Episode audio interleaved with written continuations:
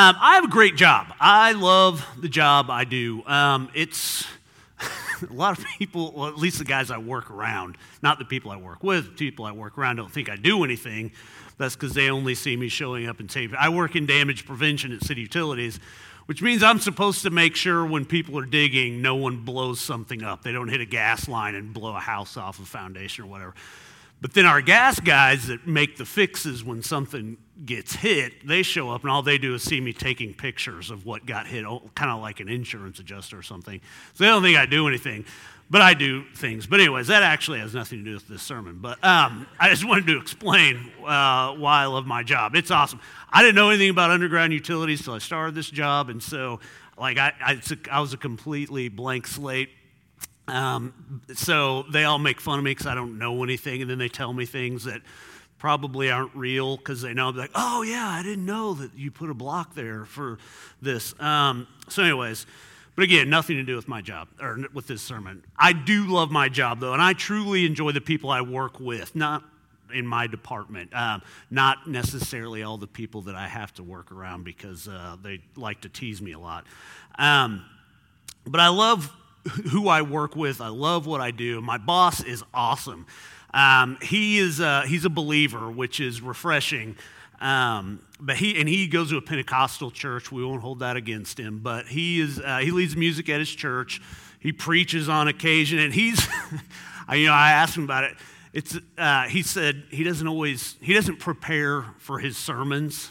Can you imagine what it would be like if I got up here without having prepared for this sermon? I mean, it's bad enough having prepared. If I just got up here and I was telling Steve this morning and lay, uh, spoke what God laid on my heart, there would probably be a lot of other things I said that God didn't necessarily lay on my heart. And my wife would be telling me to shut up and rolling her eyes, and Jason, don't, doing a lot of that.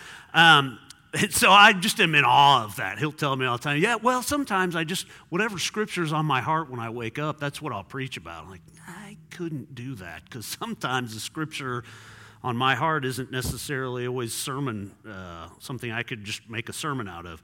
Um, but he's kind of an older version of me, right? He, he's not paid on staff, although I am paid and I truly appreciate that, but he's not like on staff. He leads music, he preaches whenever they need him to. He's kind of an elder in their church.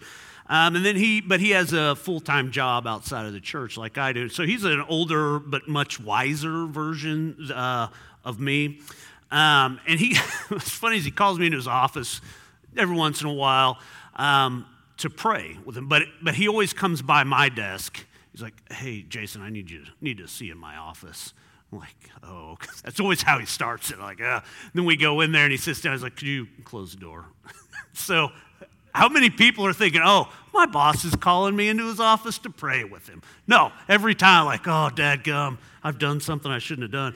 Um, and we'll pray, you know, we'll pray for him, um, and we'll pray for wisdom. We'll pray for the other people we work with and things like that.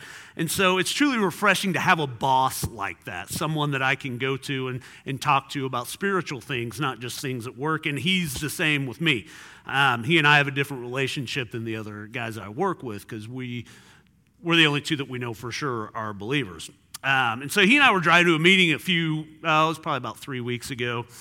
And uh, his wife passed away um, on the Sunday before Thanksgiving last year from complications of from COVID. He and her had both gotten it. Afterwards, they both got the vaccine, but she had bad reactions to the vaccine, and, and eventually she just passed away. So it was very unfortunate. But he and his wife are truly an example of two coming together and living as one. He, I, I never heard him speak a bad word about his wife. I, heard him talk about um, the things that he would do and would do again and again and again and again for his wife, no matter how hard or difficult it would be. And so he has struggled mightily in the last year um, since his wife passed. And so he was telling me when we were driving this meeting that the weekend before that was one of the roughest weekends he could ever remember having because it was the weekend of her birthday. He's like, I just was sick the whole weekend, you know. And and, uh, and then he said, You know, I know God has a plan in this. There's a reason for this. I ju- it's just so hard to see. I just can't see it. I, it doesn't make sense why this is what happened, and God's going to use this for me. It doesn't make sense to me. And so it just got me thinking about doubts that I have in my own life, um, in my own struggles, and, and it's one of the doubts is one of the things that I wrestle with probably the most. Um, and so God's just really laid that. Uh, that topic or that message on my heart. Um, and so that's what I want to talk about this morning. So, how many of us here struggle with doubt on occasion? I struggle with it regularly. Um, in our daily lives, we try to figure out how to apply what we know about God, what we've read in His Word, um, and then how to apply it in our regular, like when we go to work. Um, how do we apply those things? There are a lot of gray areas that it's hard to find scripture for. You know, like, should I buy this house? Well, Scripture doesn't say, yes, Jason, you should buy the house at 716 North Vermilion. That would be a good idea. You, you don't, there's not a place you can go to and find that, right? And so we pray and we see events unfolding around us and things like that, and we think, okay, I think God's calling me to do this. This is where God's directing me to be, you know? Um, and so we have to take these things that are kind of gray areas. The world is rarely black and white, and then we've got to. Uh, figure out how to apply Scripture and apply God's standard of living in those areas. The biggest area for me where I struggle with in my own doubts is Am I really a Christian? I make decisions and I say things on a daily basis, and at the end of the day, I'll think, Is that really the way I should have acted if I were really a Christian? And so I wrestle with that and I get consumed and focused on that a lot. And so maybe you guys don't struggle with it like I do. Um, maybe this message is just for me, but this is a sermon that God laid on my heart. So let's pray and then we'll actually really jump in. So, God, we thank you so much for bringing us here this morning. God, we thank you for your word and what it, the instruction that it has for us, God. Just help us to be people that are willing to learn, God, and willing to be uh, taught and guided and directed by you. We just pray that you use this scripture and you move me out of the way this morning, God, and just speak through your word. We ask all these things in your name. Amen. All right, so our guiding scripture this morning is in Mark chapter 9, uh, verses 14 to 29. I'll give you guys time. Uh, who's using their hard copy Bible today? All right, all right. I like it. Looks like this side more than this side. Check mark. Uh, side A wins. Um, all right, let's jump in. Uh, verse 14, it says, when they, when they came to the other disciples, they saw a large crowd around them and the teachers of the law arguing with them. As soon as all the people saw Jesus, they were overwhelmed with wonder and ran to greet him. What are you arguing with them about? He asked. And a man in the crowd answered, Teacher, I've brought you my son who is possessed by a spirit that has robbed him of speech. Whenever it seizes him, it throws him to the ground. He foams at the mouth, gnashes his teeth, and becomes rigid. I asked your disciples to drive out the spirit, but they could not. You unbelieving generation, Jesus replied, How long shall I stay with you? How long shall I put up with you? Bring the boy to me. And so they brought him, excuse me, so they brought him. When the spirit saw Jesus, it immediately threw the boy into a convulsion. He fell to the ground and rolled around, foaming at the mouth. And Jesus asked the boy's father, How long has he been like this? From childhood, he answered. Has often thrown him into fire or water to kill him. But if you can do anything, take pity on us and help us. If you can, Jesus said, it's my favorite part of this passage. Uh, if you can, Jesus said, everything is possible for one who believes. Immediately the boy's father exclaimed, I do believe. Help me overcome my unbelief. And when Jesus saw that a crowd was running to the scene, he rebuked the impure spirit. You deaf and mute spirit, he said, I command you, come out of him and never enter him again. The spirit shrieked, convulsed him violently, and came out. The boy asked, uh, sorry, the boy looked so much like a corpse that many said, He's dead. But Jesus took him by the hand and lifted him to his feet, and he stood up. After Jesus had gone indoors, his disciples asked privately, Why couldn't we drive it out? And he replied, This kind can only come out by prayer. So this is a crazy story, right? And I'm not even going to try to get into the casting out of demons part because I'm well unqualified to speak about that. Um, I'll let Pastor Mike do that when he comes back. Or Charlie can talk about casting out demons next Sunday when he preaches.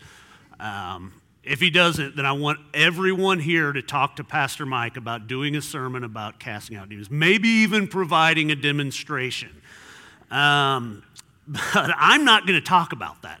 Um, but I think that a lot of us are like this father in this story. Um, maybe our kids aren't necessarily demon possessed, or maybe when we look at our kids and we compare them to other kids, they might actually be demon possessed. I've thought that of my own kids before. Um, they certainly look and act like they're demon possessed at times, right? Right, parents? Uh, he's with me. Um, but he needed a miracle. His son is demon possessed, and this dad needed a miracle. He and he said since he was a boy, so his whole life this son has had this demon, right? And so his dad was probably this dad was worried. He's worried about his son constantly. He probably doesn't let him out of his sight very often. I mean, we only see the father just giving a brief story, but can you imagine if this has happened to this his son his whole life, the kind of life that the father had to lead? He probably, you know, had to when these fits or episodes or whatever happened. he's probably grabbing his son to hold him in place. If, he, if the demon throws him into a fire the water, he's got to help his son recover from those wounds, right? Soften the blow if it throws him on the ground, right? So this dad has had a life of taking care of this son, and he's concerned and worried. The father's getting older. What happens if the father passes away? Who's going to take care of the son then, right? And he's worried. Um, and there's nobody, nobody had been able to help him, right? And maybe this Jesus that has been going around healing people, maybe he's going to be able to do it. He was really this father's last hope. So he brought his son to Jesus, right? And unfortunately, Jesus wasn't there. Where was he? Well, we don't get it from this uh, passage, but if you read the verses before this, Jesus is up on the mountain with Peter, James, and John being transfigured. All I know is that made him like glow. I don't know what else transfigured means, but we say that in church all the the Mount of Transfiguration. I've always, I don't even know what picture I've had in my head of that. But when you read it, like his clothes glowed whiter than anything's ever been white in history or ever will be again, is what it says. Um, but anyway, so Jesus is being transfigured and he's talking to Elijah, and Moses up on the mountain, which is another weird story. How did the disciples know who he was talking to? They didn't have pictures. They didn't have YouTube, like, oh, yeah, I saw this guy on TikTok once. They didn't have that, but they knew who Jesus was talking to somehow. You ever wonder about that? That's just a weird side note. But, anyways, um, they're coming down the mountain, and um, uh, the disciples have been trying to heal this son, right? The father brings him there. Jesus is up on the mountain with Peter, James, and John. So they're like, well, I guess these guys will do. We'll see if these guys can fix him. And so the disciples are trying, and then along come the Pharisees. Jerks, right? Um, they're like the bad guys in the Jesus story, right? They're like the ones he's always fighting against, the Pharisees, right? And so they start arguing with the disciples about laws and rules and regulations, like that's going to cast the demon out of the son. I, I don't know what the point of that was, but they wanted to let everyone know at least that these disciples were doing it wrong. So now a crowd starts to form, and here comes Jesus. And this dad's heart probably leaps out, like, oh, good. ah, the one I've been wanting to see, right? And I love the back and forth, like I said, that the father has. He's like, well, if, if you can do anything, take pity on us and help us. I always picture, like, I, probably me if I were Jesus, like sarcastically going, if I can, do you even know who I am? Uh, right? That's how I picture it. Probably not exactly how Jesus said it, but in a way, kind of does like, if you can, if you can, does this guy know who I am? Right? And then we get to the heart of the story when Jesus replies, says, the father says, I do believe, but help me overcome my unbelief. Or some of you may say, I believe, but help my unbelief. Right? And how many of us have had that same thought? I know God can fix this, but I just don't see how. This doesn't seem like a, a story God would use. Why would He do it this way? How can he how can God make good out of what's going on? I don't know what to do here. So I'm a bit of a nerd and weird on top of that. For those of you that know me, that's not a shocker at all. Um, but I like to know like how words are spelled. Like for instance, I asked my daughter this yesterday. Does anyone here know how to spell huge? Like when you go to a restaurant all the time, and you get your usual, you're like, oh, just give me the huge. How would you spell that? U.S.? Or is, that, is there a Z in there or a J? I don't, yeah, UJ. Yeah, the U. I don't know how you spell that. And we talked about it yesterday too. Emerson said Toodaloo. I was like, how do you think you spell Toodaloo? Is it T O O T A L O O or is it T O O D L E A L E U? Toodle, Toodle oo? Toodle, T O O D A L E W, Toodaloo. Does anybody ever wonder these things? Like, I wonder those things. Um, so, my favorite class growing up in school was word study. I'm pretty sure I'm the only person in this room that's ever uttered those words. Oh, you know what the best class ever was? Word study. You get to learn the origins and etymology of words, right? And I still have all my notes from this class. It's my favorite class I've ever taken. And I took that class my sophomore year in high school. I, I, still have all my notes. Everything else has gone by the wayside, but I still have that notebook. Um, and so I'm curious about the literal meaning of words and, and where they come from in their history. And so I, as I begin to pray, or prepare for this message, doubt was one of those words, obviously. Like, where did that word come from? What does it actually mean? We say that word a lot, but do we actually know what we're saying when we say doubt? So there are several different Greek words um, in the Bible that are translated into doubt into the English Bible. So I'm going to kind of give you some examples here. The first one is distazo or dice. I was going to make slides, but that's the best you got. Um, I forgot. And I'm pretty sure I'm pronouncing all of these wrong. But the first one is a word distazo, it's D I S T A Z O, and it literally means to hesitate. And Jesus uses it in Matthew 14 31 when Peter's walking on water. It says, You of little faith, why did you doubt or why did you hesitate? What slowed you down? Right? And then there's another word, dialogizomai. Know I pronounce. I'm confident in my mispronunciation of that. It looks like dialogue, izomai. Um, yeah, uh, it's similar, and it's where we get the, our word dialogue, but it's used to communicate like two conflicting sides, like dialogue. Like this guy's got this point of view, this guy's got this point of view.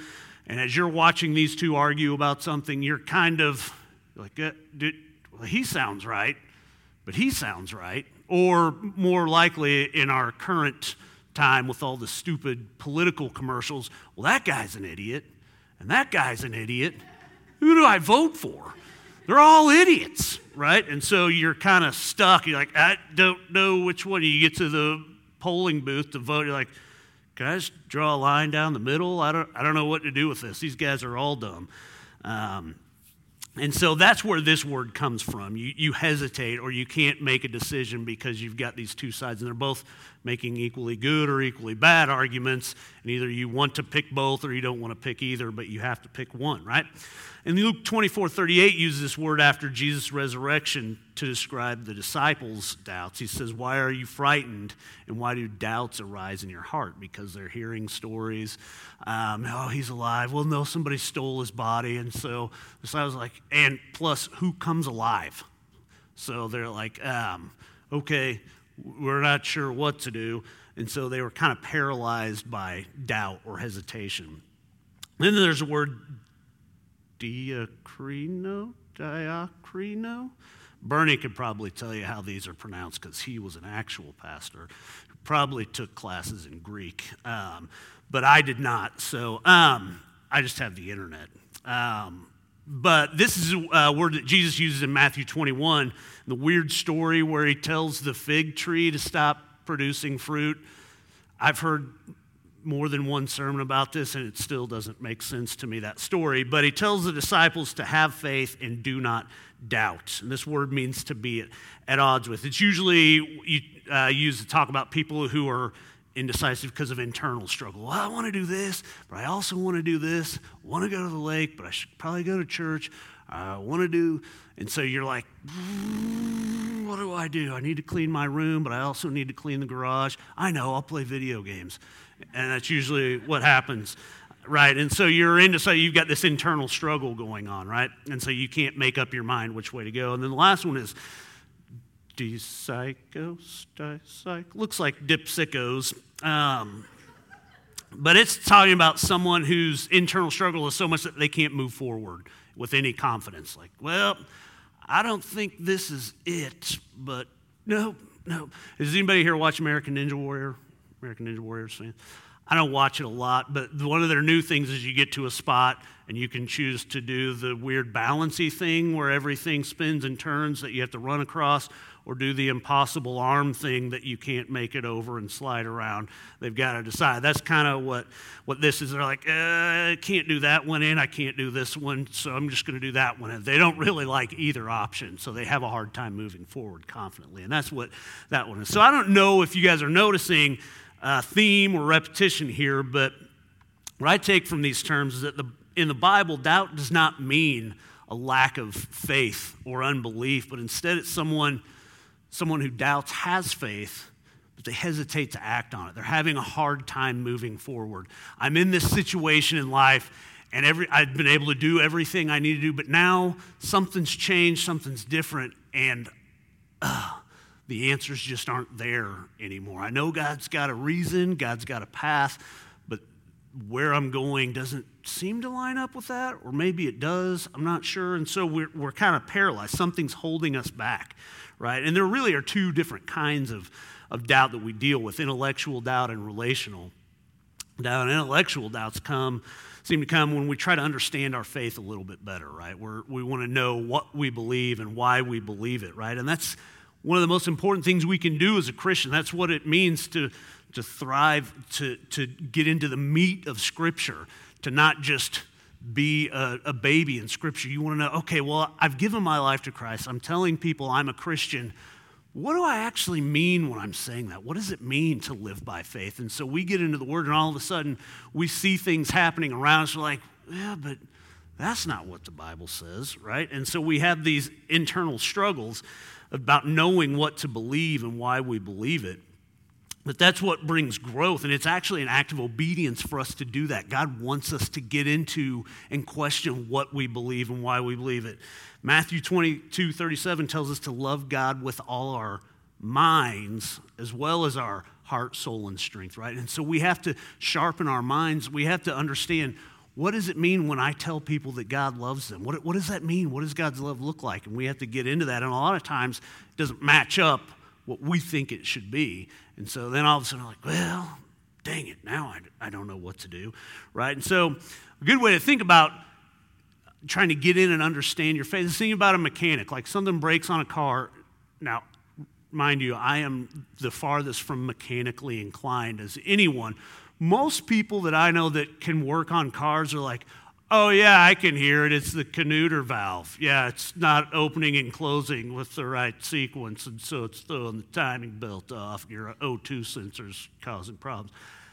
I don't hear that. Uh, I, but in order to verify what you think it is, to take it apart, look at how all the parts fit, find the one that's broke, fix it, replace it, and put it all back together, right? You got to understand what makes this engine work, work right. And so you got to pull it apart and look at it, then make it work right. Put it back together right, make sure all the things are in the right place. And am I the only one here who's ever taken something apart and then you put it back together and there's one screw left? Huh? I, I mean, like every time, like, I don't know where that goes. So then I take it apart and I still have one screw left when I put it back together again. Like, well, let's just see if it still works then. Anybody ever said that? I got this one screw. As long as it still works, we'll just go with it, right?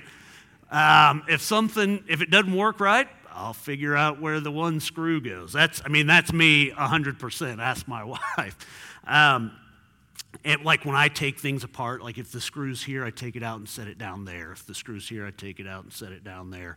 So I know exactly where all the screws and parts go. But, anyways, so, our faith is the same way. When we want to know what makes it work, how we're supposed to act, why we're supposed to act, why are we supposed to treat people the way Christ did, we've got to begin to deconstruct it and take it apart and look at, okay, well, this is what God says I'm supposed to do, right? And then we reconstruct our life back around the truth of God so that that engine of faith can make us move forward, right?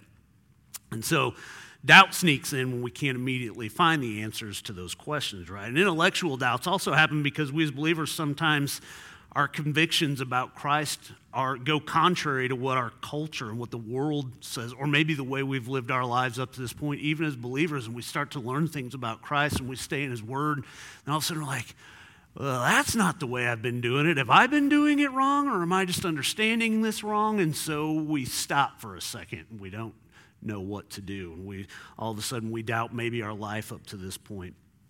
Um, and so these things come in because the convictions of the world, we look at what's going on around us. So, a, a good example for this is how do you feel about homosexuality? Where do you stand on that? Right? What does the Bible say about that? How do you treat people who are homosexual? Right? Or how do you think? How do you talk about them to other people? And then, what does the Bible say about homosexuality or how we should treat our neighbors, right? or when you start thinking about all the, the trans movement now, right? Um, the Bible doesn't really talk about the transgender movement right now, right? So how do we apply Scripture to that, right? Um, do we are we angry and hate on those people because they're sinning? Or do we treat them with love because we hate to sin, right? We hate to sin but love the sinner. Or do we treat them with love because that's the way that Christ tells us to treat our neighbors? right? How do we handle that? Do we get as worked up about people who lie or gluttony as we do about people who are homosexual? Um, th- so here's an area where doubt creeps in. I've never heard anyone say, that daggum person eats too much, and they get angry and they go on chat boards and social media and start firing off all kinds of tweets and stuff because someone eats too much. But it happens regularly when you start talking about sexual sins. Nobody gets fired up about the little sins like they do about the big sins, right? Um, and so that can cause us to doubt. Sometimes these intellectual, because our culture, everything in our culture is going this way. And then we look around and we see churches and denominations doing the same thing. Like, well, maybe I've done it wrong this whole time. Maybe I need to jump on board with what they're doing. Right? And sometimes intellectual doubts come from just a lack of knowing exactly what it is we believe. We don't spend enough time in the Word. We don't spend enough time in prayer. We don't spend enough time in community with other believers, sharpening each other as iron sharpens iron to really know what it is we believe. And then we come up against something and, ah, well, I haven't talked about, haven't learned this. I don't know what the Bible says about this, but I do know the Bible says God is love. So I'm just going to, I love it. Whatever it is, I love it because God is love, right? And so we take the few things we know here and there, we try and apply them to everything, and it doesn't work because we just don't know what we really believe. So I think, though, these are tough doubts that we run into, but I think it's relational doubt that causes us the biggest concerns. And I think these kind of doubts come from a lack of confidence in, in who God is, um, in a sense that we can't trust God. These doubts or questions or hesitations usually come into our lives after some kind of harm or suffering or maybe a broken relationship, or, or maybe we look around and we're like, well, that person's a Christian and I see him doing that. So is it okay for me to do that? I'm not sure. And whether we go back into the Bible to seek God's truth or not, all of a sudden we've got a doubt, right? um, because we see fellow believers acting a certain way or someone's hurt us. And that's someone that we thought was a great Christian and they've done something to hurt us, whether it's breaking up uh, if you're dating or, or in the workplace or, or a spouse has done something to hurt you. Like, I thought you were a Christian. You can't treat me like that, right? And so then these doubts come in and like, and a lot of times we're just stuck. We don't know what to do. We don't know how to act. Like we ask God, if God is really good, then why would he allow this evil to happen? And we experience these doubts in, in very subtle ways, a lot more subtle than, than the intellectual questions and doubts we have, because those are things that are brought to us. But these are just little things like, man, that person really hurt me. And we take a step back. Or my wife died, and we take a step back, like, why would God allow that to happen? Right? And so we don't know what to do all of a sudden. And so they just sneak in subtly, and the next thing you know, those doubts have driven us farther and farther from Christ and not brought us to Christ. So mine comes, like I said, from looking at other believers and, and thinking, man, I don't have. I don't think I have the relationship with God that they do.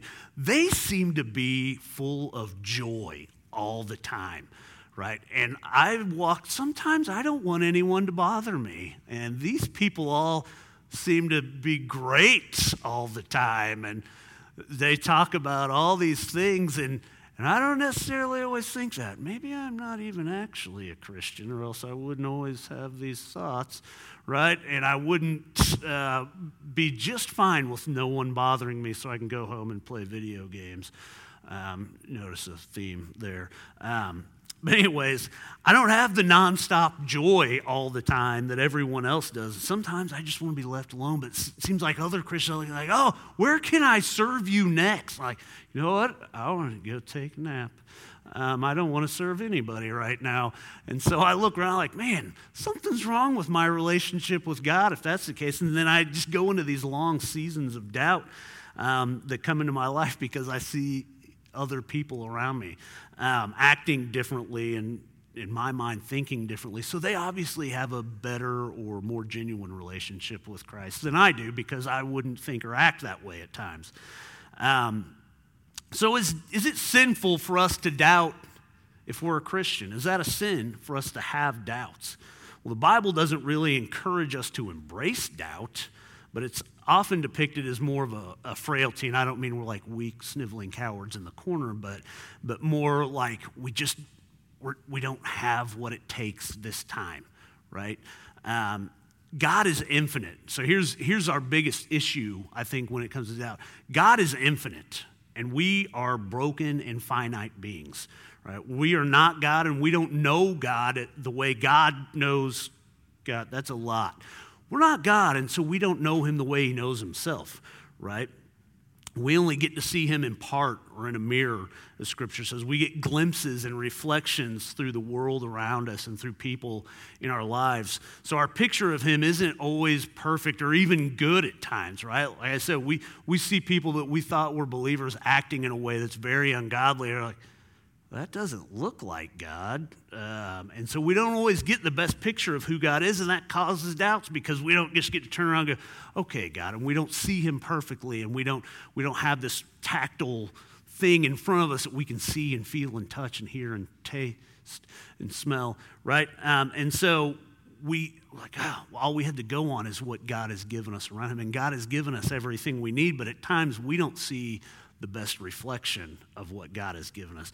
In 2 Corinthians 5 7, it says that we know God by faith and not by sight, right? 1 John 3 2 says it will not see him directly until our final redemption. And so we struggle with that. And 1 Corinthians 13 12, it says, For now we see partly, or we see in a mirror dimly, but we will see face to face. For now I know only in part but then I will know him fully. So that's where our problems come in. Like I said, we don't have the perfect picture of what God looks like. We have a scripture that we can get into, but then we turn around and we go to work, we go to practice if you're in school sports or on an after work sports social team. Um, and we go to these places and we've got to try and find God in these places because He's not physically there for us to see, right? And that's, that's part of our problem. So, no, doubt is not a sin. Um, it's unfortunately a product of living in a fallen and broken world because we've got to find the good God in all the brokenness and all the hurt around us. A lot of times we've got to push through those painful situations in our life um, and that doesn't look like God necessarily, but we've got to push through those things and find God in those situations and in those times. I know I'm going to call my mom out here, but I was diagnosed with diabetes when I was nine, and it's funny now we joke and and uh, she will say, she's like, I remember when you were first diagnosed, I just, all I thought about all the time was diabetes, diabetes, diabetes. And then when my own son was diagnosed with diabetes, you know, we kind of went through the same thing. Stephanie more so than me, because I had already had it for 30 years, and so it wasn't as big of a struggle with me. But you go through these times, because that's all you can see is this God's placed this difficulty in your life. Or maybe not God, but God's allowed this difficulty. You know, so how do I see God through this? Why would God make me or my son have this disability that can really change or, and affect your day to day living? I got to try and find God through this whole thing. And so we struggle, we stop, we hesitate, we have questions. Now, can, but we don't necessarily sin because we doubt. Now, can doubt lead to sin? It sure can. And this is where I struggle. It can become sin when we stop trying to address it. This isn't where I struggle, but um, here in a minute. Um, did Thomas sin when he doubted that Christ had returned? No, he, he didn't sin. He just didn't have all the evidence, right? It's a weird thing if, if all of a sudden everybody in Stratford started talking about Abraham Lincoln walking around and some people had seen him we're probably going to think those people are crazy. Like Abraham, people don't just come to life and walk around and talk to people, right? And so we would want proof. We'd want evidence. We'd want to go find Abraham Lincoln and shake his hand and say, oh, you really are Abraham Lincoln. We'd probably, in this doubting day and age, we'd want. Um, uh, DNA samples. We'd be looking for spit off the cup, like in the CSIs and things like that, uh, right? So we could go run a DNA analysis. Um, we'd want proof. So the problem would be that if we had all the proof we'd need, we'd met him, we talked to him, all the results from the DNA test come back, and we're like, nah, I don't believe it. And then we kept going on, right? That's where the problem comes. When, when we have the evidence, when we have the things we need, and we just continue to doubt no matter what the evidence is in front of us. And that's where sin creeps in. If we continued doubting, even though we had all those problems. So the key for Thomas, though, is that when he touched, it wasn't a sin for him to say, oh, I won't believe it till I touch his scar. So I put my fingers in the nail holes and touch his side where the spear pierced his side, right? Um, had he done that, like, nah, you're somebody else. You're not the one that died on the cross. And then he went on living his life going away from Christ rather than drawing people to this one he knew personally and he had seen resurrected and seen risen and touched his resurrected body. If he was pushing people away from that, like, no, no, no, no, that's not the guy. There's another guy coming later, right? That would be the problem. But instead, he was willing to learn, he was willing to change his mind when presented with all the evidence. And so he was willing to grasp the truth.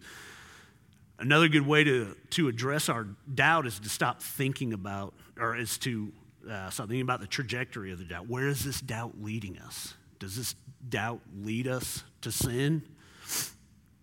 Um, is Christ, uh, to Christ and the, sorry, is it leading, is this doubt leading us to Christ and the knowledge of Him, or is it leading us away from Him?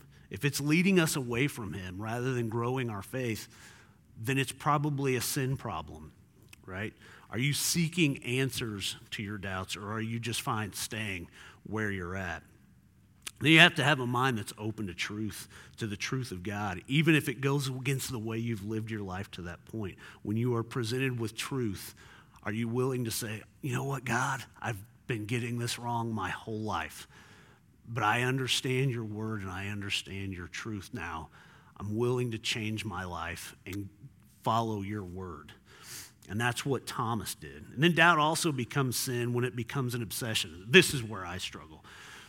Um, the, pro- the struggle is so just everywhere and overwhelming that all we can see is that doubt. All we can see are the questions, and the questions just lead us to more questions, and we stop looking necessarily for truth, and we're just focusing on ourselves. And that's what happens to me. I just I look around and I'm like, wow, this person talks about Scripture this way, and I, and I don't do it that way.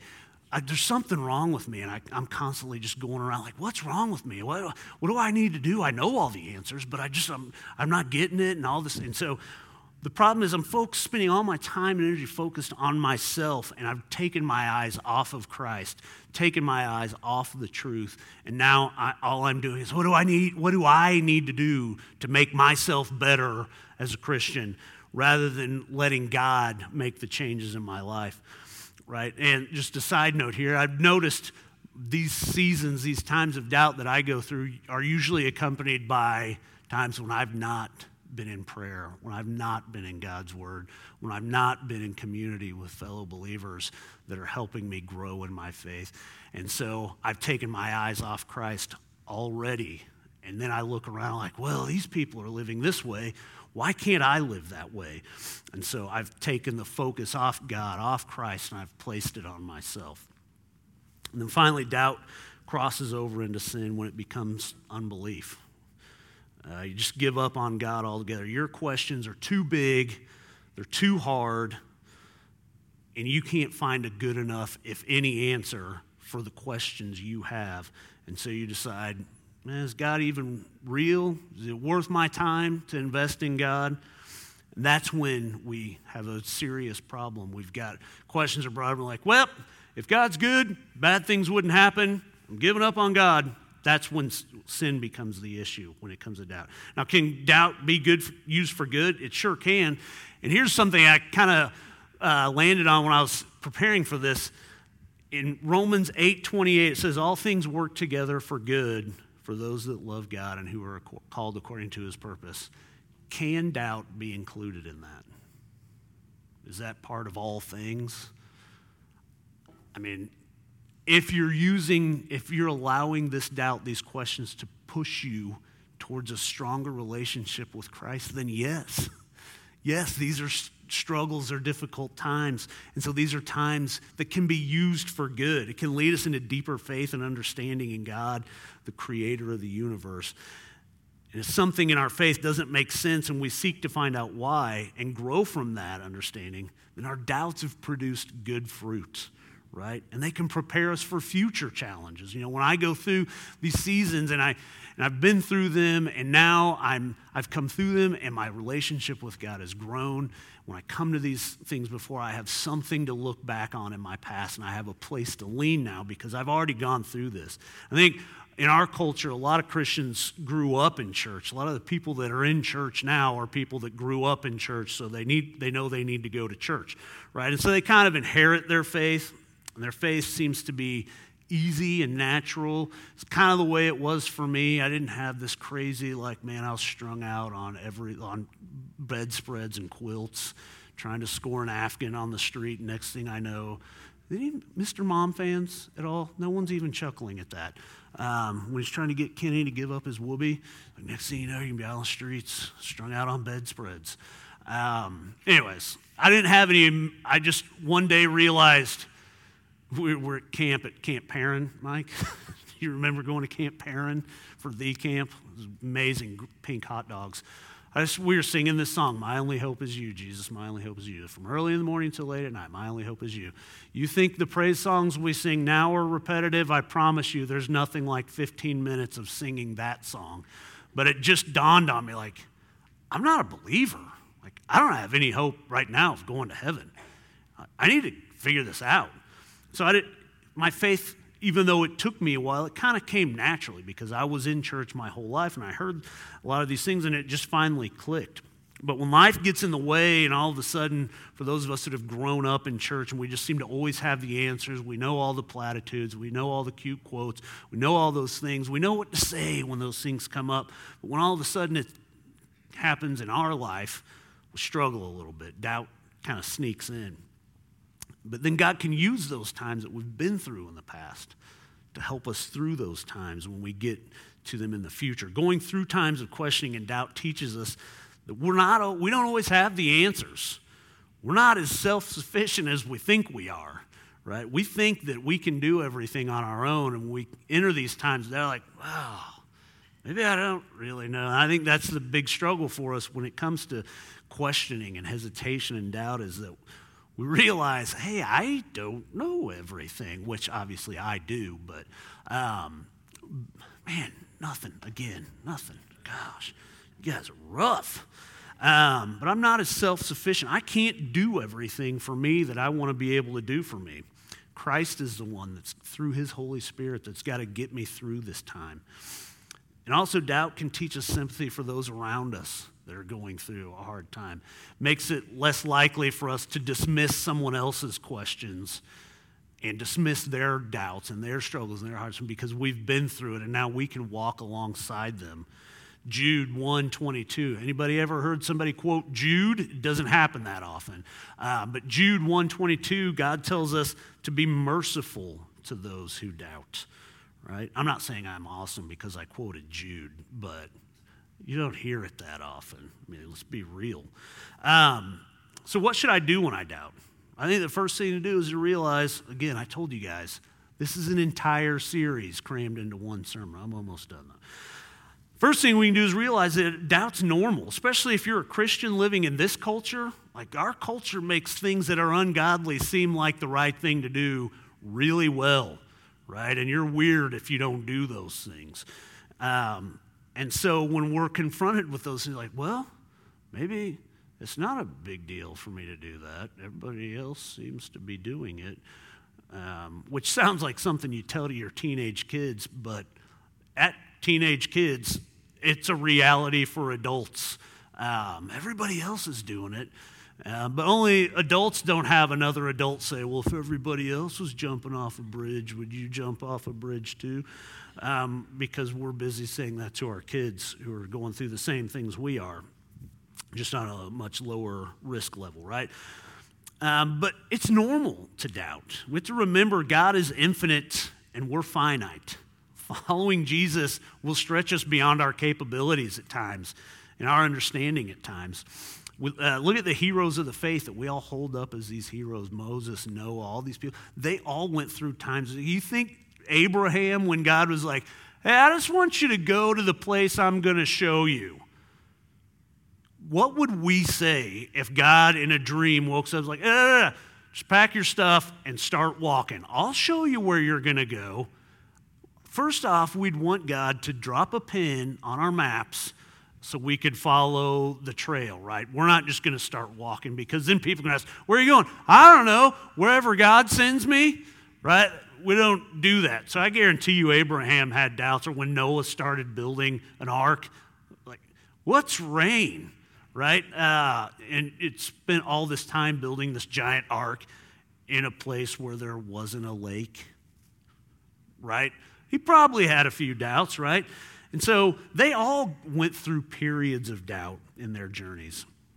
Another great thing to do is turn to the Psalms, especially the ones David wrote. If you want to see someone who went through a hard time before he became king, and then even after, David's your dude. He had to pretend he was crazy one time, right? Just so he wouldn't be killed. Um, and so the Psalms are crammed full of promises about confusion and loneliness and betrayal, and then praises for the God of the universe when we see what he's done and when we see what he will do.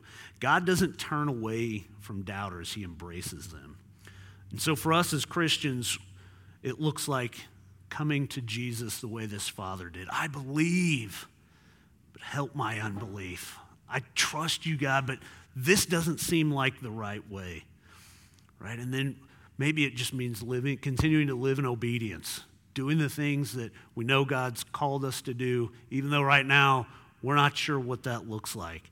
Right? Sometimes obedience just has to carry us through those times of question and those times of doubt. Because a life of obedience should look like prayer, should look like spending time in God's word, should look like loving your neighbors, should look like loving your enemies, right? Those are the things God has called us to do. And when we just, man, when we just stay with that obedience, sometimes we don't understand why, but God will show us the reason why when we just live a life of obedience. And then finally, clinging to the promise in the Great Commission in Matthew chapter 28, where he says, And surely I'm with you always to the very end of the age. God will never leave us, He will never forsake us, He will never turn His back on us. He is always with us. And He knows we live in a fallen, broken world. So when we stumble upon these questions and these doubts, it doesn't surprise God because He knows who we are and He knows where we are. He's not taken by surprise, and He is always with us. So maybe this morning, um, for us, we need to remember those things that God has done. Um, like I said, this, this sermon God has laid on my heart because it's something I deal with I, I wrestle with doubt at times. Um, and so maybe this morning we need to come and realize who God is and where God's brought us and realize, man, God can use this time. I may be struggling and life doesn't look right. God can use this time to grow me in my faith. Or maybe this morning you don't even have a relationship with Christ. And I remember um, one of the things that a person who was an, uh, uh, an elder, I don't want to say that, someone I looked up to when I was in college, because um, I was struggling with that. Am I really a Christian? I don't want to go to Bible study. Does that mean I'm not a Christian? Um, and him telling me that, you know, if you're asking questions like that, it probably means you are. If you weren't a believer, you wouldn't care whether or not you were a believer. Um, and so for me, that's always been something I've kind of clung to. But maybe this morning, you're not a believer. Now, I'm not saying that if you don't doubt, you're not a believer, right? Um, but maybe you're not a believer this morning and you want to know the love of Christ, the one who can walk with you through this life and carry you through these hard times and be there to minister you and bring people along with you. And I want to invite you to come this morning. Uh, it just means admitting that you've sinned, you, you've messed up, and you know that Christ is the only way to fix those problems. And so you want to give your life to Christ and say thank you for the, for the sacrifice that he gave you. I'm going to pray. Uh, Jackson and the rockers, I'm not sure which ones, are going to come up here and lead us in a time of invitation. Let's pray.